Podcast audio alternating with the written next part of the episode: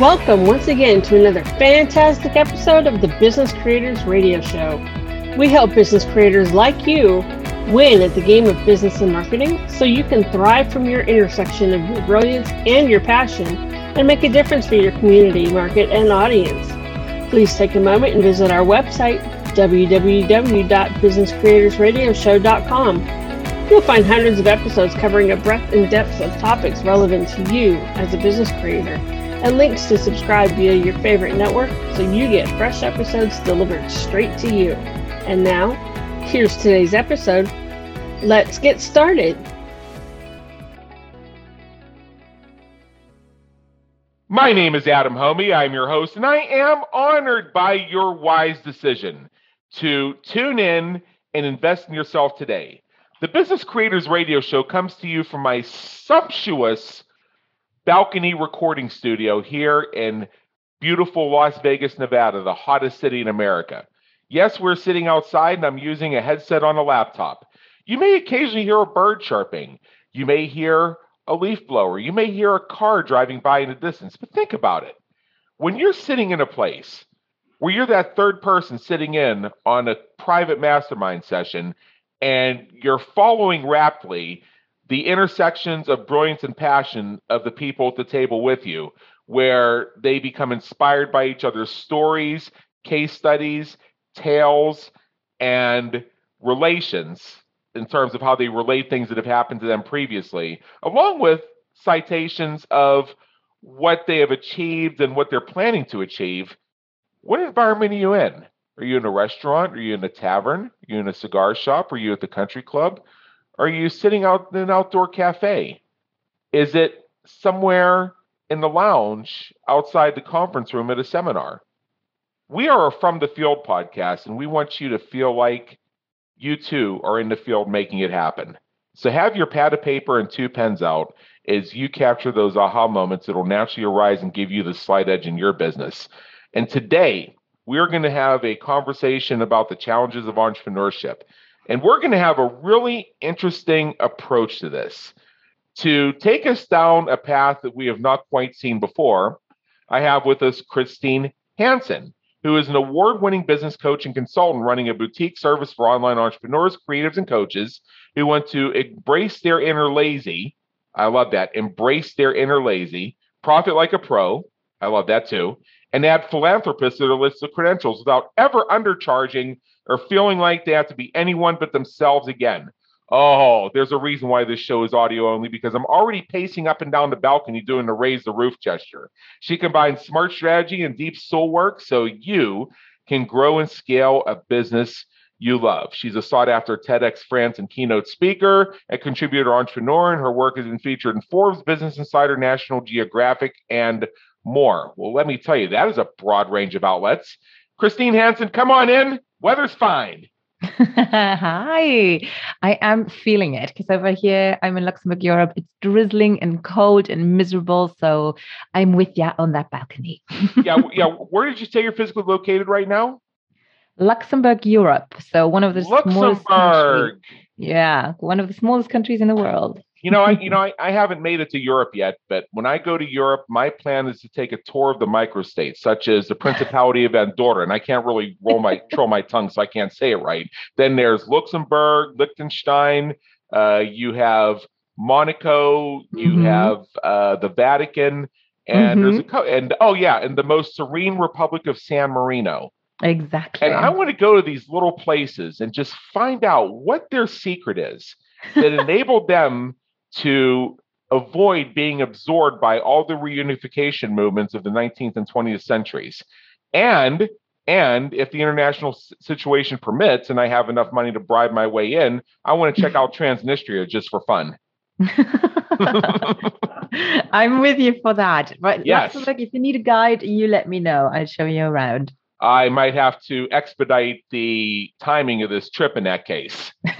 All right. So before we dive in, and I know you have a few really interesting stories you want to tell us that I already know in advance are going to resonate with me particularly, tell us a bit in your own words about your own journey and what's brought you to where you are today, serving business creators from your intersection of your brilliance and your passion as you make a difference for your community, market, and audience. as you find yourself naturally becoming so good that you can merge several of your own taglines in one sentence? Yeah. So uh, it's definitely not a straightforward one, but I think that is actually rarely the case. Um, and I come to terms that I'm kind of a serialpreneur or a drifter, and I'm pretty sure I won't be doing this for another ten years either. And, you know, whereas before I might have thought that's a little bit flaky, now I'm really going with it. I'm really enjoying it. So I grew up in a very traditional academic background, and I was also my main job or my longest career, so let's put it that way, was in academia. And um, interestingly, and I always want to explain this because I think it's kind of important, but in Luxembourg, we have, well, we speak Luxembourgish, which is like our own language. Sounds a little bit like German, Dutch, something with French words in there. And um, in Luxembourg, an entrepreneur is actually someone who is more of someone who does buildings, like big building projects. So when someone talks about an entrepreneur, that's what we think about. It's not a small business owner or someone who creates a business. And even though I studied in the U K, I studied literature, I never really came that much about, you know, entrepreneurship. Shakespeare didn't really talk much about it. So I didn't know that I was a born entrepreneur or that I would enjoy it so much. And then when I discovered it, it was actually when I was pregnant with my daughter, and I looked up how to get that baby that would arrive to sleep as quickly as possible. Because I love my sleep, super important to me. And I was like, okay, let's hack our way through this, because I'm not a baby person, I had no clue. And then after she was born, we did all of that. It was great. Um, the company that I had downloaded an ebook from, actually, in their newsletter, they were talking about becoming a certified baby sleep consultant. And it was something I had never thought about. And I clicked on that button. And now, today, I know that it was just a very good persuasive sales page. But at the time, I had no idea. I was completely new to the online world. And they drew that beautiful picture, you know, of having your own business, how much money you could make. And it all made sense to me. And here in Luxembourg, and even in Europe in general, baby sleep consultants are not a thing. It's really not something that's the norm or that's even known. And I was there, I was just inflamed, so to say. Like, I was ignited by just this idea of doing my own thing, which now I know is entrepreneurship. So I started with baby sleep consultant with my first business, which was Sleep Like a Baby. Turns out I really don't like babies apart from my own. So that after a year, we just decided to let that go. Again, felt very flaky, but I knew that I had to do that. And I pivoted to Sleep Like a Boss, which is my second company, which I still have. I'm still a founder, and I have a team that's basically taking over now. But it took me a good one, two years to really hone down the formula of the business that we are now doing for insomniacs, working holistically and scientifically. And throughout those four or five years, though, I really realized that I enjoyed building the business a lot more than actually the scientific work of sleep. And that is why I decided to franchise it out, you know, to have my team take over my clients. And I was just responsible for business building.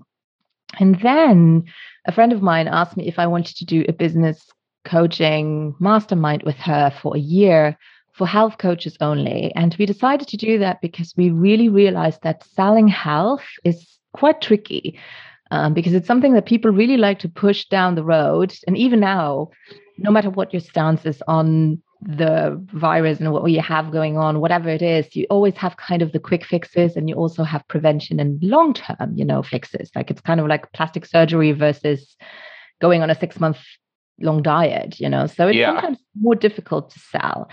And after that year, I just knew this is what I really want to do. I love marketing. I love coaching. So helping people with their mindset, helping them understand who they are, what they want to do. And I like consulting. It's not the same thing. I also like the strategy, offering them different options and then investigating which one is right with them. And through my experience, there are quite a few options that I now know. Some that work better, some that work less well, depending on who you are and how you tick, though. And that's where I'm now. So Christine Means Business is really what I'm living and breathing right now.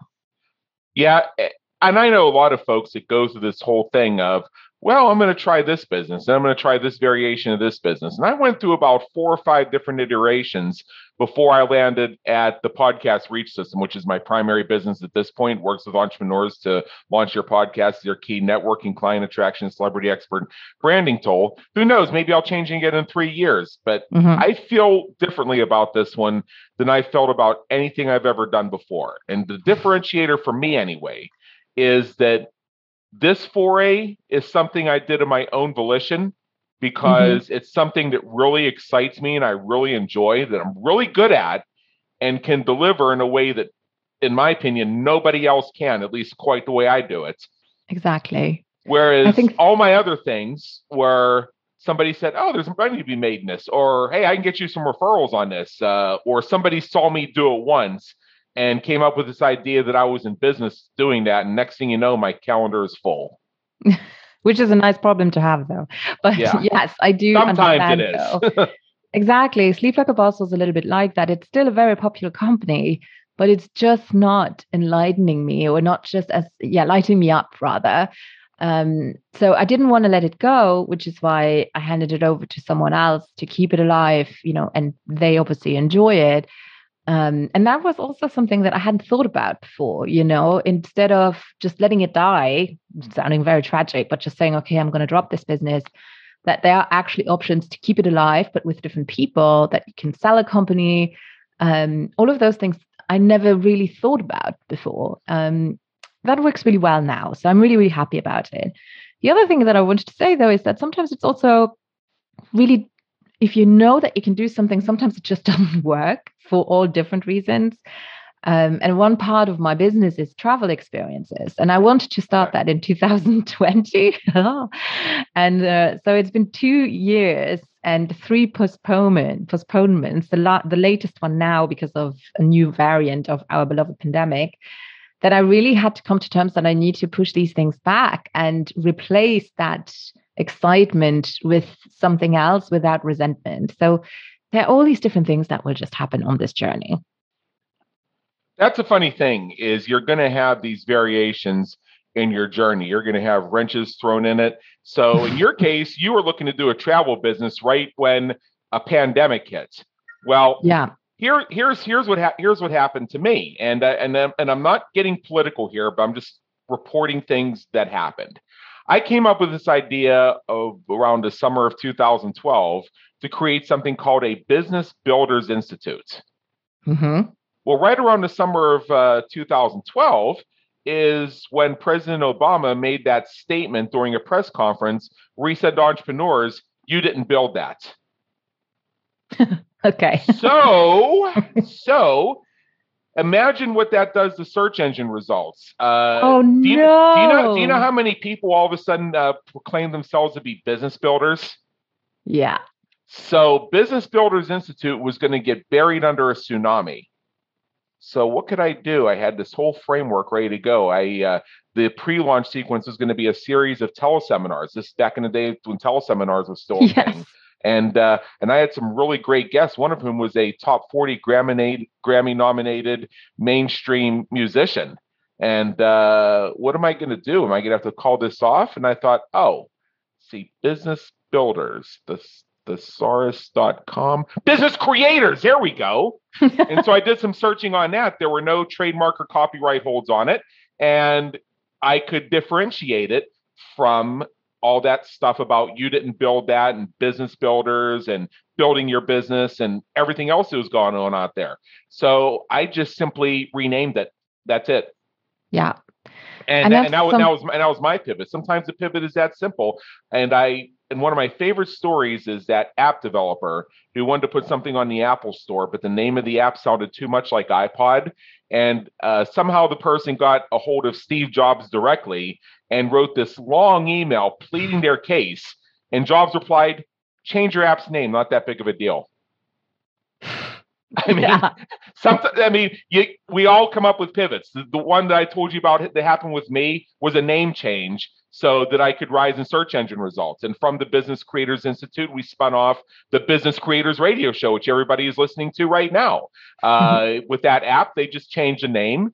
And with you, uh, well, I don't know what, what happened. I mean, the fact that people were going to be hanging out closer to the homestead, uh, they were getting more sleep so they could go back to sleeping like a boss. What was the deal? I literally just decided to postpone it in my brain for now. And it's just to really trust this is happening at exactly the right time. Last year, I tried to really stick to a postponement date, whereas this time I'm just like, no, even though, you know, deposits have been paid, I'm just like, let's just literally not even push it back till the end of the year, but into twenty twenty-three. And I shifted my whole vibe around planning, actually, because so many wrenches, as you said before, were thrown into my way last year that really took a lot of energy. So this year, I'm really more sticking to a month by month kind of plan and even non-plan. So I have short-term goals, and I will just, for a lot of things, like some of my structures are just in place and they work on autopilot. So that's always great for consistency, for staying, you know, relevant. But whatever I'm focusing on, um, this year, I actually don't much have a clue. Yeah. And it's the first year that I'm actually enjoying that, that I'm actually letting that happen and just say, okay, I have my goal for this month. We are now January twenty twenty-two. I'm launching my book this month. That's where my focus is going to go. And then things happen and I can respond to whatever happens and focus again on a new direction. So it's something different this year. Usually I have the year mapped out with around four to five milestones that I build around. And this year I haven't. So it's a little bit different from what I usually teach, even my clients. So I'm, I, I'm excited. I'm curious about how it's going to pan out. And I think that's also one thing entrepreneurship is all about. It's about being curious, about trying things, having some solid systems in place, because you can't just wing it all the time. Um, but also letting go a little bit of that rigidity that we grow up with traditionally, I would say. Yeah. So again, it comes to pivoting, flexibility, and being open to new explorations. As I've said so many times on the show, I went through a three-year period where I didn't know what I wanted to be when I grew up. I had a business, I had clients, I had some work that I was enjoying doing, but I didn't know what I wanted to grow or what I wanted to really expand. So I didn't really do any marketing other than every week another episode of the Business Creators Radio Show. I eventually mm-hmm. found my way to podcasting, which has been a blessing and a joy. But I went through three years of that.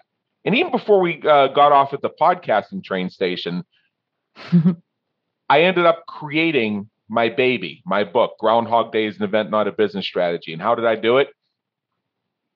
Somebody made a random comment on my Facebook wall one morning that they loved dropping by my wall to see what it, whatever it was that I was ranting about, celebrating about, pontificating about. And they said, it's nice. Have I, I really enjoy my subscription to the Daily Adam.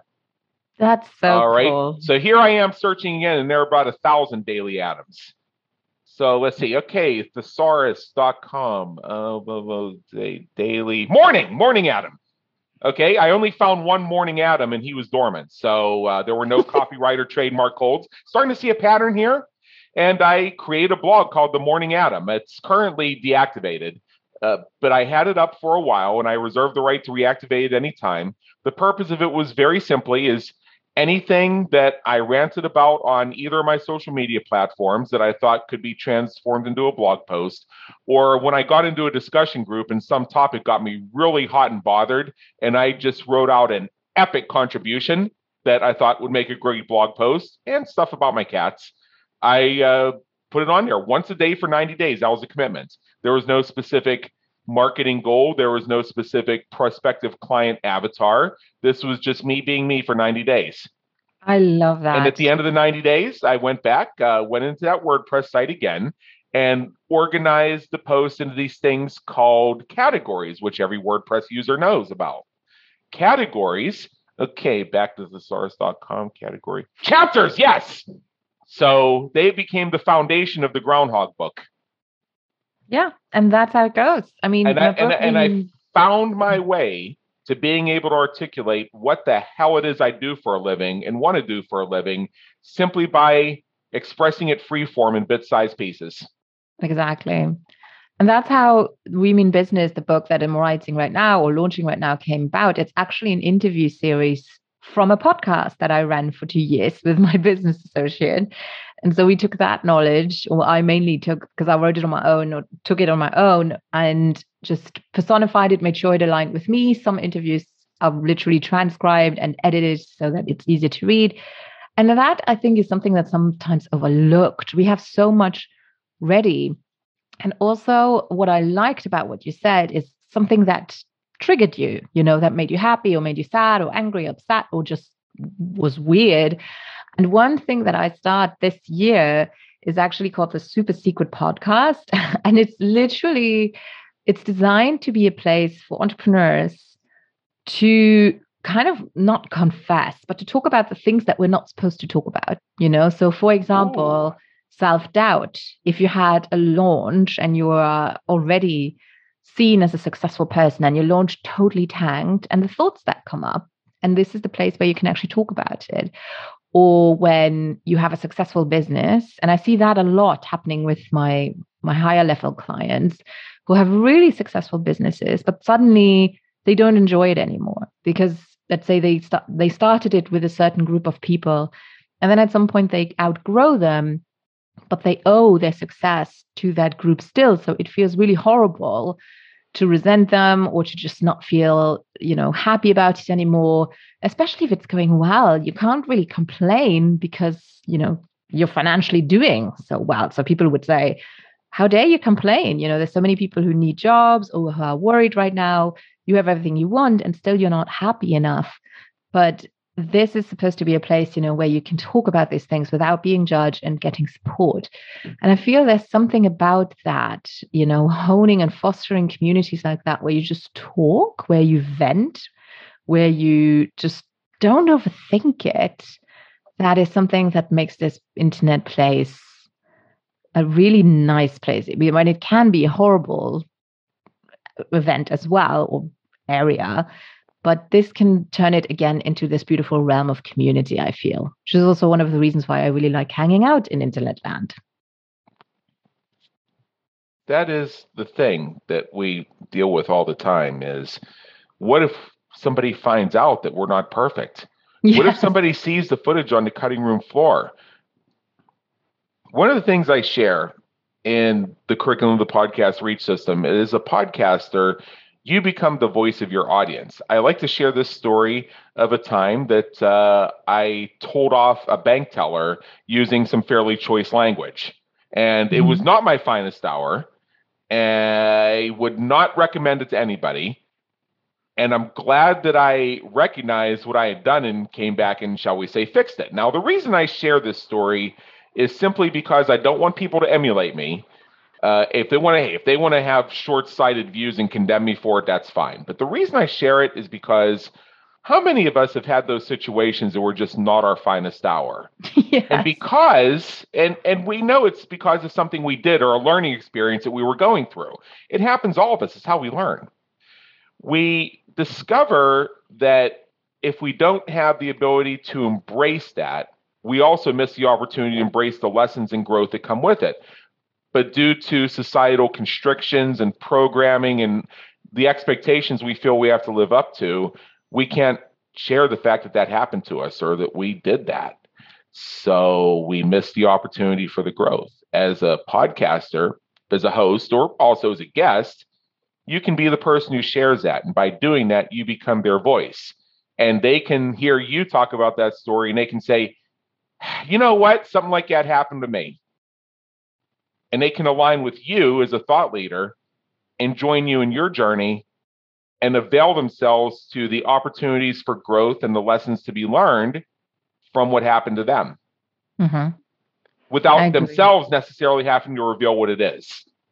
Exactly. Exactly. And it's just by supporting, you know, kind of forgiving yourself through supporting others and working through that. Sometimes it sounds a little bit overdramatic, maybe, but traumatic events, you know, specifically when I think about entrepreneurs, business owners, we do have a lot of risk. You know, very often we do investments and we trust in it completely. And when it goes wrong, it is always traumatic, because right. when you believe in something so deeply, your heart gets broken when it doesn't work out. And I think sometimes we don't talk about that enough, you know, as to it happens. And instead of feeling ashamed, or maybe what, where did I miss, you know, what did I miss? Am I too stupid to do this? Why is everyone else, you know, being successful with this method? Why doesn't it work for me? I think it, it's, I do feel that it's getting more public, that more people start to share that roller coaster journey, not just the highs, but sometimes also the lows, without being like party poopers, you know, because we always learn something from it. But it is absolutely legit to have, you know, a moment where you just doubt it all. A lot of us go through that. I've been there. I got to I a place. Everyone. I got to a place that happened last year where I became so frustrated with what I was working on. I notified my assistant that I was not going to be available for anything, and to, to cancel my appointments for the next forty-eight hours and tell people I died if it made her feel good. And I and I proceeded to get shit-faced drunk. Sometimes that's the only thing that helps. I watch, you know, yeah, and, and, and, and series. Yeah. You know, what I what I share with people is burn through it. Yeah. And and and and and for those who follow my social media, they know that I tell this story again and again. Uh, if you if you're feeling something, feel it. If you need to burn through it, burn through it. And if you need to take a flame, if you need to take a fucking flamethrower to this place. Quote from that movie. Uh, what was it? And now I can't remember the name of the movie. Uh, okay, it was uh, it was the movie where Al Pacino played the blind ex-Marine, and I can't remember the name of it. And it oh, was the, the Scent he, of a Woman, is it? The Scent of a Woman. Yeah, and this was this was from the speech he gave in the in the uh, assembly hall when his aide was on trial for vandalism. And that, that, that, that's when he, and that's when he said that. So my point is, if you are need to, need to burn through something, take a flamethrower to it, burn faster, get it through. so, so, so in my case, it was half a bottle of Captain Morgan, which is kind of surprising when I tell this story, because people know that I'm that person who will uh, be the only one who doesn't drink alcohol in a bar, and they'll say, "Come on, man, have a drink." And uh, mm-hmm. aside from the fact I want to lecture them about how many ways are being inappropriate by yes. doing that. I say, I hold up my iced tea and I say, I have a drink. And then I take a drink of it. Look, I'm drinking. What's your problem? But yeah, uh, but going to the main, but going to the main point, we have those feelings of doubt. We have those feelings of, you know, why, why is this not working? And then what compounds it is this culture that expects us to be positive and successful and happy and grateful all the time, mm-hmm. doesn't leave room for when you really just want to spew every obscenity you know and make a few new ones. Yes, and just wallow, you know, yeah. just have a good wallow. Which is why I say take a flamethrower to it. Uh, you'll get mm-hmm. there faster. I will keep that in mind. Get it over with. Next time I'm cocooning, I'm, I'm yes. just going to cocoon faster. Because the breakthrough follows the breakdown. I agree. I agree. Yeah. And it always does, even if it's an, even if it's knowing which direction not to take next time, you know, mm-hmm. sometimes that's all you need. And it takes a lot of courage. It takes a lot of courage to say no and to also throw things overboard. Like sometimes maybe you have planned something meticulously, or, you know, or like you did before when you had all your telesummits planned. And sometimes you just know this is actually not it. Should I be doing it just because I've planned it all out? And sometimes it takes courage to actually say, I'm going to throw it all overboard because it doesn't sit well with me. Oh, I, oh, I did them all. I still have all the recordings. I, uh, uh, it was just a matter. I had to change the name. Yeah. Yeah, because otherwise I would, saying, I would I would have, I wouldn't gotten buried. I would have gotten buried algorithmically uh, by the brand name I chose, and I simply had to change one word. Yeah, but I just mean if someone has planned something out meticulously, I think one message that I really want to get across is that you always have permission to change something or to not do yep. something, and I think that's also part of our culture. You have to finish what you started. That, no, you don't. That one sentence is yes, of course, you shouldn't give up immediately. But I honestly think if you're completely passionate about something, you won't do that anyway. Right. But finishing something just because your ego yeah. tells you to, that is a lesson that is going to cost you a lot of energy and a lot of money often too. Or worse, if somebody else tells you, oh, you can't give up on this, or then they yes. or then they challenge your manhood, womanhood, adulthood, or whatever it is. If you uh, if you dare just give up on this, uh, you're don't be a quitter. Yes. You and that is me? What yes. Say no to success. Exactly. And that's why I love that you hinted towards masterminds in the beginning of the episode, because I feel those spaces are sometimes where you are allowed to share these things and people will not go, oh, you cannot stop this, you know. And it's also one of the reasons why I wanted to curate those travel experiences for entrepreneurs in particular, because first of all, you're somewhere else, you have a new perspective, but also you're away from your C F O, your C O O, or your spouse, or whoever is, you know, tr- piping in when you take big decisions, and you just focus on yourself. I think that is so important for everyone to take that time out and ideally be with peers who get it, you know, who also understand that it's not their place to chime in, but to just be there to listen, be a sounding board and support, and, you know, support wherever support is needed. That is magical. And masterminds, conferences, things like that, those are the places to find that, I get, I find personally. Yeah. Well, the fact is, is, you know, people will hide themselves for fear of being found out. There's that secret that they have, that other side of their life, that other element of their personality. Well, the fact is, you're not the only one who has layers. You're not the only complex person, and you're not the only freak. Exactly. In fact, in fact, you'll be pleasantly surprised how many people will actually understand and support you when you reveal these things. Uh, yeah. You know, th- in many cases, they're actually going to have their own stories. Or they may say, you know, Christine, I just knew it. I knew it. It's because of some, it was some vibe you were giving off all along. Now, your true friends, even if they don't agree, will support your life, liberty, pursuit, and happiness because they care for you and want the best for you. Yes. So my recommendation is you carefully cultivate a council of ministers. It could be people in your mastermind. It could be a circle of friends uh, who you can call upon for consultations as needed. And this, um, mm-hmm. I usually recommend you have between fifteen and twenty, because uh, you'll bring want to bring in different people for different topics and different energies and yeah, different combinations. And uh, over time, you'll find that some folks either cannot be uh, counted upon to be there, in which case you just sort of uh, drift them off. Or you may find they can't be trusted. Let me define what I mean by trusted. Doesn't necessarily mean they're going to go blab your secrets. But what it means is that their response to it is going to be something that doesn't serve you in any way exactly. that is meaningful, in which case, all you do with them is just put them on the uh, need to know side. Yes. That's all. Exactly. It's, it's not even anything personal. It's just a matter that that synergy is not there. I agree. I've had to do it. It's not a big deal. I agree. Yeah. And I yeah. think it's really important, specifically, you know, when you do have a business anyway, the online world, well, we work from our own home most of the time. I think uh-huh. just a few of us have offices where we meet with people. And specifically now, when everyone is in their home office, but things, but it can become isolating. So I do agree that one tip is really to hone those things, because as we yes. grow, we change.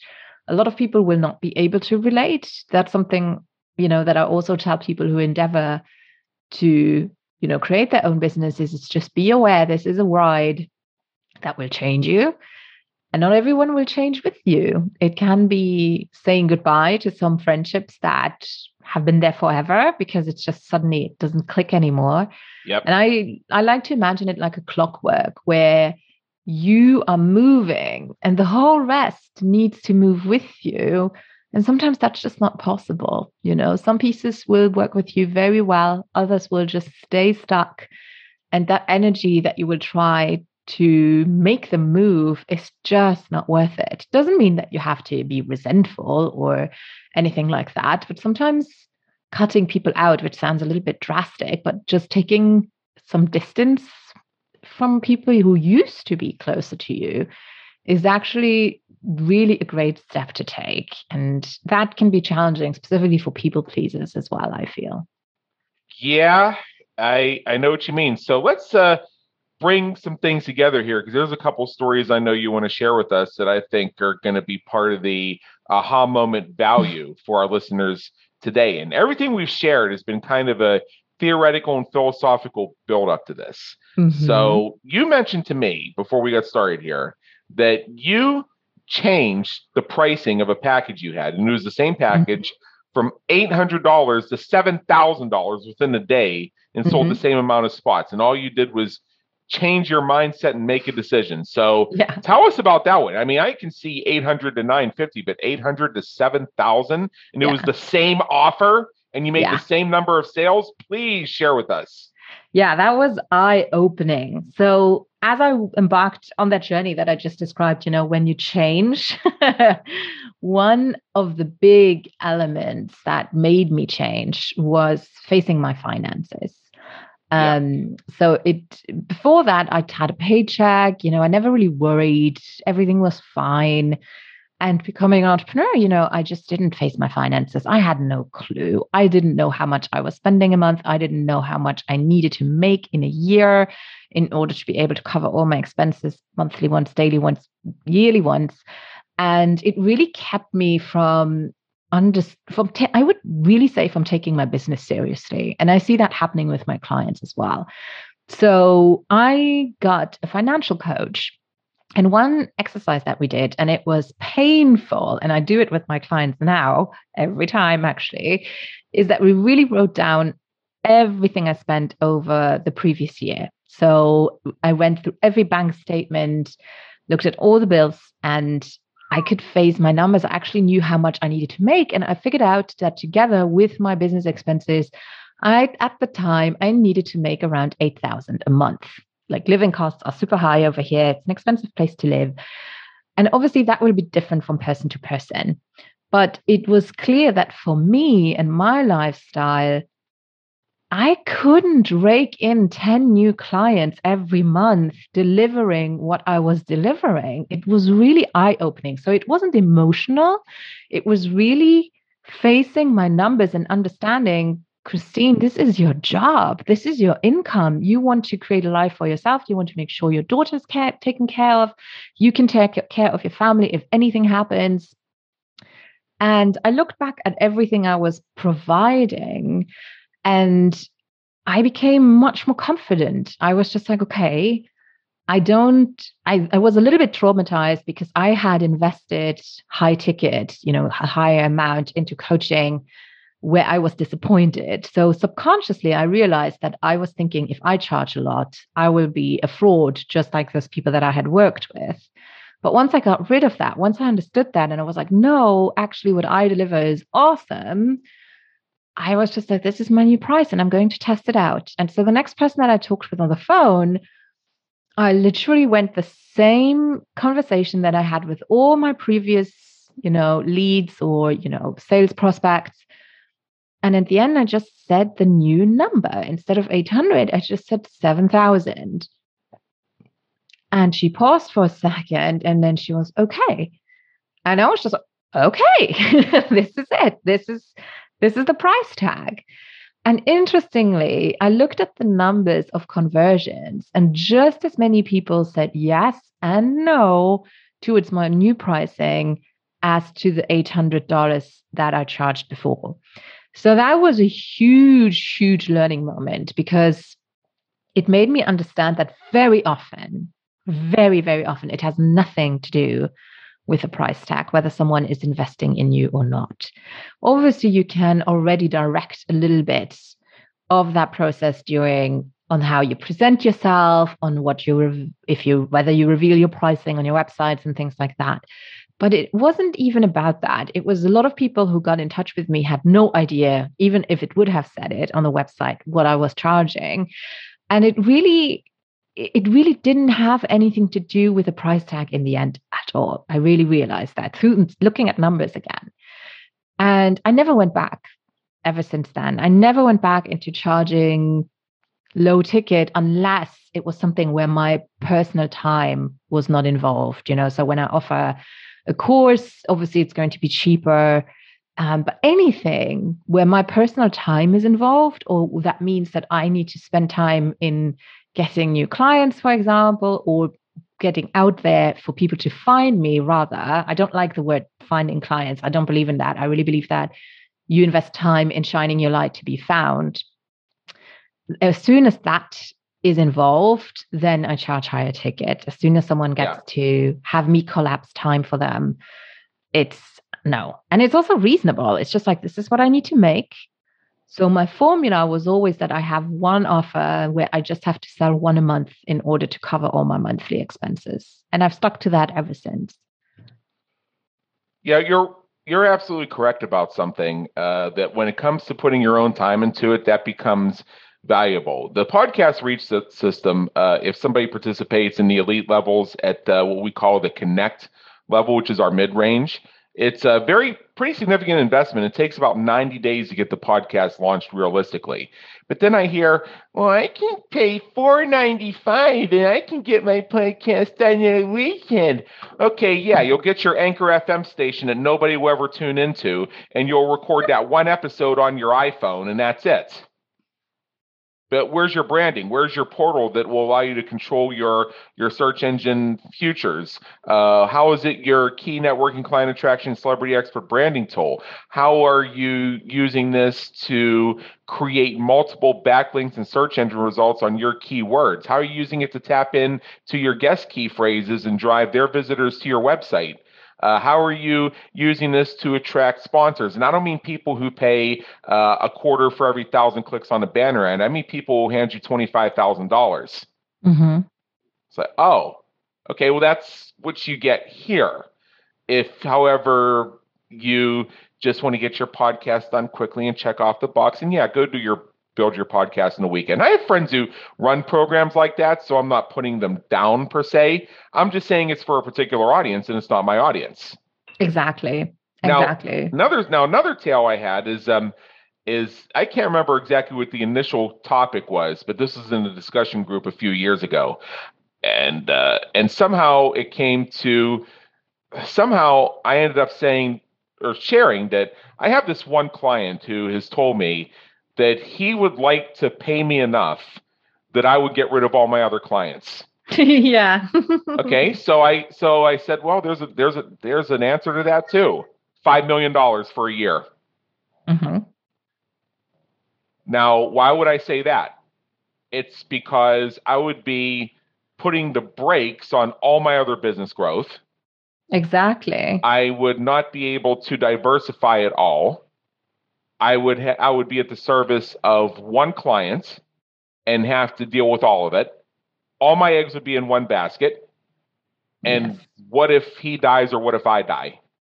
Yeah. A lot of and variables would... out there. And and then after the year is up, let's say that uh, after a year we decide that's enough, then I got to go out there and I got to rebuild again. Now, yes, exactly. rolling rolling off a case study of just having worked with a fifty million dollars client and increased their revenues by twenty-four percent, that's a hell of a case study. I'm going to get clients like that. That's not a problem. Uh, but the thing is, I'm still going to have to go through it.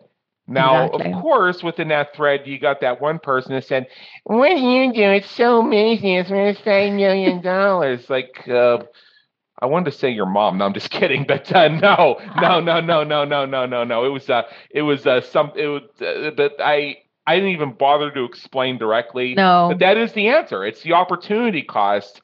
And once you get yourself involved in it, this would have involved me putting everything I'd built on hold. And there's a price for that. Exactly. And, and, and for me, to ha- and for me, have that level of commitment to another person's organization would be something. Now, when I told him the five million dollars, he said, all right, I'll work on it. and that, that and that and that remains his answer. He's still working on it. There we go. Why not? I mean, yeah. And then it would, sure, you would be able to somehow, you know, batch something. You could decide when to start and all these things. It's all doable. But I think it's also that people are so used to a brick and mortar kind of hourly rate that it can, it is a different world. It's just different. It's just not the same as if you go and have a brick and mortar massage or, if, you know, something like that. It's just different. But at the same time, we don't question luxury price tags, for example. Like, I love luxury. It's literally in the, how many words you can say in your Instagram bio, it says luxury, because I love it.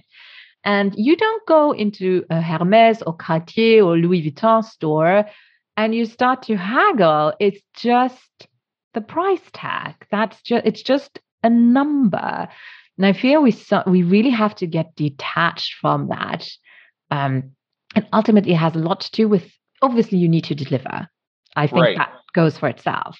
But when you know that, stop being so emotional about it, which is easier said than done, absolutely. But I think it's the first real talk that you need to hear. And then you can go digging and really go into the emotions that make you feel so attached, personal, right. your personal value attached to your price tag. Personal value attached to your price tag is key. And what I what I tell people is, don't discount your prices. Add value. No. So, so, so yeah, everything in life is a negotiation. One way or another, it's a negotiation. So if you find the need to quote unquote haggle on price, don't compromise on your price. Find some way to add some additional value to it. Mm-hmm. Now, I had a situation earlier this year, and this, this was actually very helpful to me from a cash flow perspective. And somebody came to us and wanted to participate in our Reach Rocket program. And, uh, you know, at the time that was four thousand dollars. Uh, mm-hmm. It's gone up since then. Now, I told them, all right, so I see that the reason you want to do this overhaul of your podcast, which is what Rocket's about, it's about the overhaul process, is that you have a thing you're starting in forty-five days, and you want to do not only a podcast update, but a bit of a brand update. Now, I can tell you that for what you're investing in, you can, uh, you know, you'll get it, and we'll do it good and fast. How would you like it good and really fast? I said, uh, what does that mean? It means another twenty-five hundred dollars. Their main, their yeah. main, que- their main question was, uh, do I just uh, have you charge my credit card again? Yes. Yeah. That's be, the way be, it be, should be. be because, done. because in that, because I had already done an assessment of them where I determined that their value was speed. Exactly. And that's what we should always have. Like, you should always have a back pocket offer that you can sell quickly, without fuss, without a super long sales page with a gazillion copy elements in there. Yeah. And that's what everyone should have, is a back pocket offer that is collapsing time even faster and more efficiently, because that's what we pay for. Or it's at least, just like you said, or like what I feel you prefer as well, that's the people that I love to work with. And yeah. maybe it's because I work like that. Like, when I have the offer of a V I P package or something like that, I always go for that. Like, literally, I'm not the person who goes with payment plans. And I'm conscious enough to say that I prefer people who think like me, who are like me, yeah. because it makes my life much easier. Right. Now, I've seen cases where if you... Well, actually, let's say you're in a situation where you can't afford to give, let's say you, Christine, the amount of money you need. Uh, let's say there's a high ticket offer, like seven thousand dollars. You don't have, uh, and uh, you know, there's a difference between paying you seven thousand dollars up front, and I'm just making this up, I don't know if this is mm-hmm. your real numbers, or three payments of that equal like eight thousand five hundred dollars. Well, mm-hmm. what I counsel people to do, if they're in a position to do this, and I say, if you're not in a position to do this, modify things so you get there, is keep a business credit card open. You know, maybe run one hundred dollars through it every other month just to keep it alive. Mm-hmm. But keep it open and have like a fifteen thousand dollars available balance. And mm-hmm. what you do is you use that credit card, that business credit card, to give Christine the, th- the seven thousand dollars right now. And then you log into your control panel for that credit card and set it up to charge your bank accounts those three payments you otherwise would have made Christine. Now you've paid up front like a baller, and you've managed your cash flow with a convenient payment plan all in the same process. That is a really, really good idea. I really enjoy that. Yeah. Because for some people, it's not a matter that they uh, don't appreciate value. They don't appreciate massive action. It's just that the cash flow isn't there. Exactly. So that's yeah. a way to put the cash flow there. Oh, at the same time, you get another credit card payoff out of the deal. Great for the credit rating. Yes. That is something that's a little bit different here in Europe. You wouldn't be able to just pay oh. back a little bit a month. You kind of have to pay everything back each month. But for the U S, I think this is a beautiful, a great solution, very smart solution. Yeah. Well, if you're European, open a United States subsidiary. Yeah. I mean, and, and and I'm actually not joking about that because I do know I do know European businesses that partner with American companies where the American company will carry the fiduciary duty specifically for that reason. I can imagine because it's it's it's not doable here and it makes total sense. So yeah, no, I can totally imagine that. Yeah. Yeah. So uh, going along with that, another thing you wanted us to cover here is, um, you know, we covered uh, that whole thing about that jump, and you've explained to us, and we've had a conversation about why it's so important not to undercharge, but then there's the question of how do you do it without feeling like a greedy monster? Because we've been, let me, let me, let me segue here real quick. Do you remember that movie from nineteen eighty-seven called Wall Street? Yes. I've seen it once. The one with, yeah. um, what's his name? Well, Christian Michael, yeah, yeah, yeah my, no, not Christian Bale. You had Michael Douglas, you had Daryl Hannah, you had uh, Charlie Sheen, Sean Young, uh, and Michael Douglas played this character named Gordon Gekko, who was a corporate raider. Do you no, remember? I don't think I saw, I've seen that version, no. Okay. Well, uh, he gave a speech, and it was at a shareholders meeting, one of the companies he was raiding. And there are a lot of people out there who think that during that speech, he said that greed is good because of how they edited the actual footage for promos and demo reels. He never said greed is good. He said greed, for lack of a better word, is good. Yeah. Now that's a, that's a modifier. When it is. We, we are taught so many different ways not to be quote unquote greedy. And many I times agree. Those lessons then segue into, well, it means you shouldn't be ambitious. You shouldn't be successful because that's just a form of greed. Exactly. Well, when you say greed, for lack of a better word, is good, you allow that greed for life, greed for love, greed for success. These are the things that drive us to be successful. And the fact is, there is Maslow's hierarchy of needs, and satisfaction of ego is part of success. Absolutely. And, that, and, and, and, that, and that, that's all well and good. So absolutely. Folks will sometimes be afraid to charge what they want to charge or need to charge or should charge because of their value, because they've been told, well, don't charge that much. That's greedy. That's greedy. You should so be how do, humble. So, so how yes. do we do that without being greedy monsters? So I have some practical tips here, like really practical yes. ones. And number one is that be very mindful of your profit margin. Keep your profit and take half of it for scholarships or for philanthropy, something like that. That's what I do. Um, I support charities with half of my profits, only animal charities because I don't like humans that much. and um, but I also know some of my clients who take it to open scholarships when they open a program where people can apply, so that it's not, oh, I can't, I don't have the money, but where they really have to justify, and which makes amazing clients. And at the same time, you don't have to feel like a piece of crap for denying people access to you. So I feel yeah. those are two amazing things. And then the third thing, which anyone should do anyway, is to have some place that is more affordable where you offer your knowledge, whether that is your blog, your podcast, a book, maybe a pre-recorded course. That can be affordable. It just needs to be very clear, again, that when your time is involved, that is not accessible for everyone. So those are the three things that I would keep in mind, because then you don't have excuses. People have the chance to work with you. And you serve even more by creating a higher profit because you can give back more. So very often that helps a lot. You can serve so much more from an overflowing cup than by giving your last dime. Absolutely. I think of that. I think of that parable in the Bible of the of the uh, of the shivering, desperately broke old woman who gave her last coin, and somehow her donation was more valuable than the wealthy merchants who gave like cupfuls of gold. Yeah. And I think, are you effing kidding me? Yes. There's no, there's no, there's no nobility in poverty.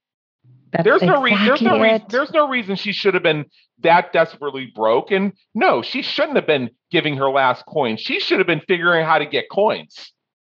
And and, and, and, and, and, and, and as far and as far as the wealthy merchants, well, good for them that they were giving back. Yes, because them giving back helped people like the old lady who was desperately broke. Exactly, and it's not. And that's how. And that's actually how it should be. There's no nobility in poverty. There's no, no, no, no, no, no, no. Exactly. And take that, take that and, from some, and take that from someone who's been poor. Yeah, no, I agree. And there's also no shaming into people who have a lot of money. You know, that's also, don't do that. Just yeah. don't do that. Right. Um, yeah. So going back to something you said earlier, you know, I found myself in a, I can't remember exactly where you made the related point, but I found myself in this fix for a while uh, where due to some changes in how credit and banking worked over here, I went from having money thrown at me to being treated like a criminal for having the temerity to go to a bank and apply for a loan after they suggested I apply for the loan. And for seven years, I was caught in this trap where I could not get out of the crush that credit card debt was putting upon me, both business and personal. Mm-hmm. So I I shared this with a couple people. Uh, one of them told me, well, forget about the credit cards. Just put them all on minimum payments. And I said, that's what I've been doing for eight years. not I'm, not coming, I'm not coming to you this because I'm happy with that. And then somebody else told me, have you actually looked at your credit ratings? And I said, well, no. So I went and I pulled my detailed credit reports. I thought I was I thought I was bent over, but actually my ratings were good except for excessive utilization of revolving credits. Now, how do you solve that? Private funding. I went and got me some, and that opened all the doors. Yeah. Now, the thing is, is I did receive some funds that were supposed to be used for um, paying off credit cards. I paid off enough to get my to get my utilization down so they would raise my score to where it needed to be to open doors where lenders would be interested in me again. But then I held the rest of the money and just let it sit there. And why did I do that? Because it just felt good after all those years knowing that there's money in the bank. I agree. And that feeling of having money in the bank. I agree. I panic yeah. a little bit. That's my money mindset. Mm-hmm. As yeah. soon as I go below fifteen thousand, like I always need to have a minimum, a bare minimum uh-huh. of fifteen thousand in the bank account, or I seriously get heart attacks. Like I get anxiety. Right, so, right, and just and just know and just knowing that even if, I mean, like even if you know that you've spent a bit more than you should lately, or you've taken a little bit of a hit, you know that you're okay, and you know that even without having to study too closely, just go out there and get another seven thousand dollars client, and you're back where you need to be. Exactly. And that all depends on and how not much have, time and, you put yeah, in. And not having to worry about it frees you. Exactly. Yeah. I agree. Yeah. A, ta- a tactic. And um, and again, I'm not being political here. I'm just stating facts. This is a Donald Trump success tip. Whenever you go into a business meeting, have a wad of cash in your pockets. Yeah. the, re- the reason is very simple. Because you have a bunch of money there, you feel like success. You feel like you're a success. Mm-hmm. So regardless of how, so regardless of how that deal goes down, you weren't broke coming in and you weren't broke going out. Um, even yeah, yeah. During Trump's early days, when he first started the investments in Manhattan and he was living in a studio apartment uh, with the uh, equivalent of thirteen million dollars he got from his dad, uh, he would, which in those days was a million dollars. Even though he didn't really have that kind of cash like he did later on, Uh, he would still go to the bank, take out a wad of cash before he went to negotiate buying a building. Yeah. Simply because it was that feeling of, I got it. So it's the same thing as having that amount. Your amount is fifteen thousand dollars. My number is a little bit different, but my number is also spread across three different accounts. I need each of these three different accounts to be at a minimum of a certain level. And yeah. if one dips, then I say, okay, all right, so what do I do? I go get a seven thousand dollars client. Bing, exactly. Done. Okay, I'm good again. Exactly. But if you're wor- if you're wor- if you're worrying if you're going to go into overdraft mode, yeah, you ain't going to have the confidence. No. And I feel you can do this with different things. You can use it with cash. I also like to do it with clothing. Like ridiculously expensive underwear is my thing. Yep. Because that is the epiphany of ridiculousness if you think about it. Like if you buy, for men it's different, but for women, if you buy a really nice pair of matching underwear, you're at three hundred bucks, you know, for oh yes, you are just a little bit of tissue and or fabric in the uh-huh. end. And that to me is like when you can wear that when you go to a business meeting or when you have public speaking gig or something like that, it's knowing that, knowing that that is the value. Yep. That is one of my favorite hacks that I do yep. before speaking gigs mainly. Yeah, a few months ago, I uh, went through professional image consulting, and I also had my wardrobe completely rebuilt. And um, and we're pretty much out of time here, but I'm just going to say this. There is a big difference between a one hundred sixty dollars pair of jeans where you've had them tailored to taper them to create the slimming effect versus the twenty dollars ones you get somewhere that are all baggy at the bottom and make you feel like you're dragging when you're walking. Yes, absolutely. one hundred percent. So I get it completely. And uh, and I'm going to and I'm going to finish this off with a success tip I got. Um, see, we covered Obama, we covered Trump. Let's do Armin Morin. Okay, so my friend Armin Morin. Um, His he was told back when he was a vacuum cleaner salesman in the early days, spend twice as much on your clothes, buy half as many, focus on timeless styles that support your body type, whatever it is. Mm-hmm. And that advice has served me well over the years. Mm-hmm. Okay, so we are actually pretty much out of time, but I do want to tell our listeners that you uh, really should visit Christine Hansen's website, and it's a very, very cute U R L. It's w w w dot christine means business dot com. There you go. Please check that. Please check that out. Uh, it's a really fun website. I'm actually on it right now in a separate browser tab. Uh, you're going to see that uh, you're going to see all kinds of things. Uh, the, you're going to see videos. You're going to see information. Now, you told us, you know, in closing here, you have a book coming out soon. Yes. So we're recording this at the beginning of January, and at the end of January, the twenty-fifth of January, I'm launching the book that is called We Mean Business. We Mean so, Business. We Mean Us. Business.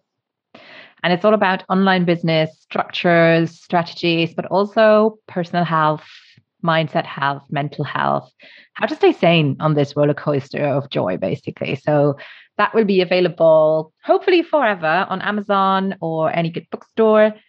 And yeah, so check it out. And you should always be able to find it through my website. Absolutely.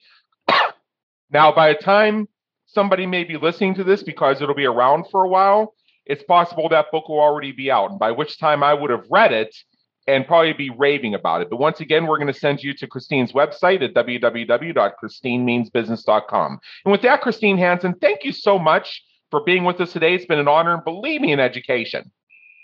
Thank you, Adam. It was an absolute honor, and thank you for your trust with your audience. Okay. We trust you enjoyed today's episode of the Business Creators Radio Show. Check out our previous and upcoming episodes on our website at w w w dot business creators radio show dot com. While you're there, be sure to subscribe via your favorite network so you get fresh episodes delivered straight to you. Until next time, have a great day. Take care.